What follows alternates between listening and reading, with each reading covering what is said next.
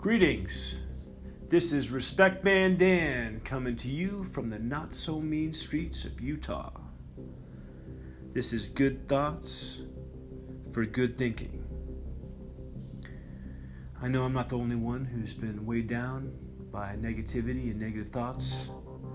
We're encumbered by the worst experiences, and usually those are coupled with bad words and bad ideas.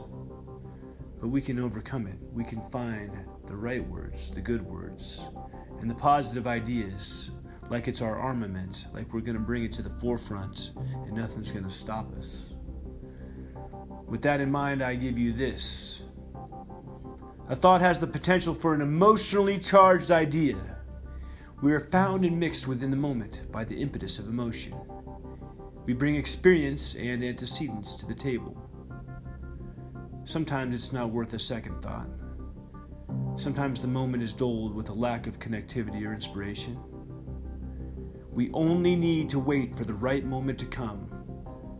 Sometimes we've got a million ideas that are compressed into the moment, and our emotions aren't helping to sort them out. We can use this energy. It will carry us from moment to moment until we say what we need to say and distribute the most noteworthy ideas over time. Meditation can help us, it can help sort things out. It's like taffy, it stretches. It stretches our time and effort. Let's just give ourselves a break and know that the good things come in good time. All we need to do is just keep on holding on to those good ideas. We must condition our thoughts for good. Then we can have powerful, conditioned responses to fortify us. That is the power of good thoughts. This is Respect Man Dan, found at respectmandan.com, and messages that mean the most coming to you and bringing forth some positivity.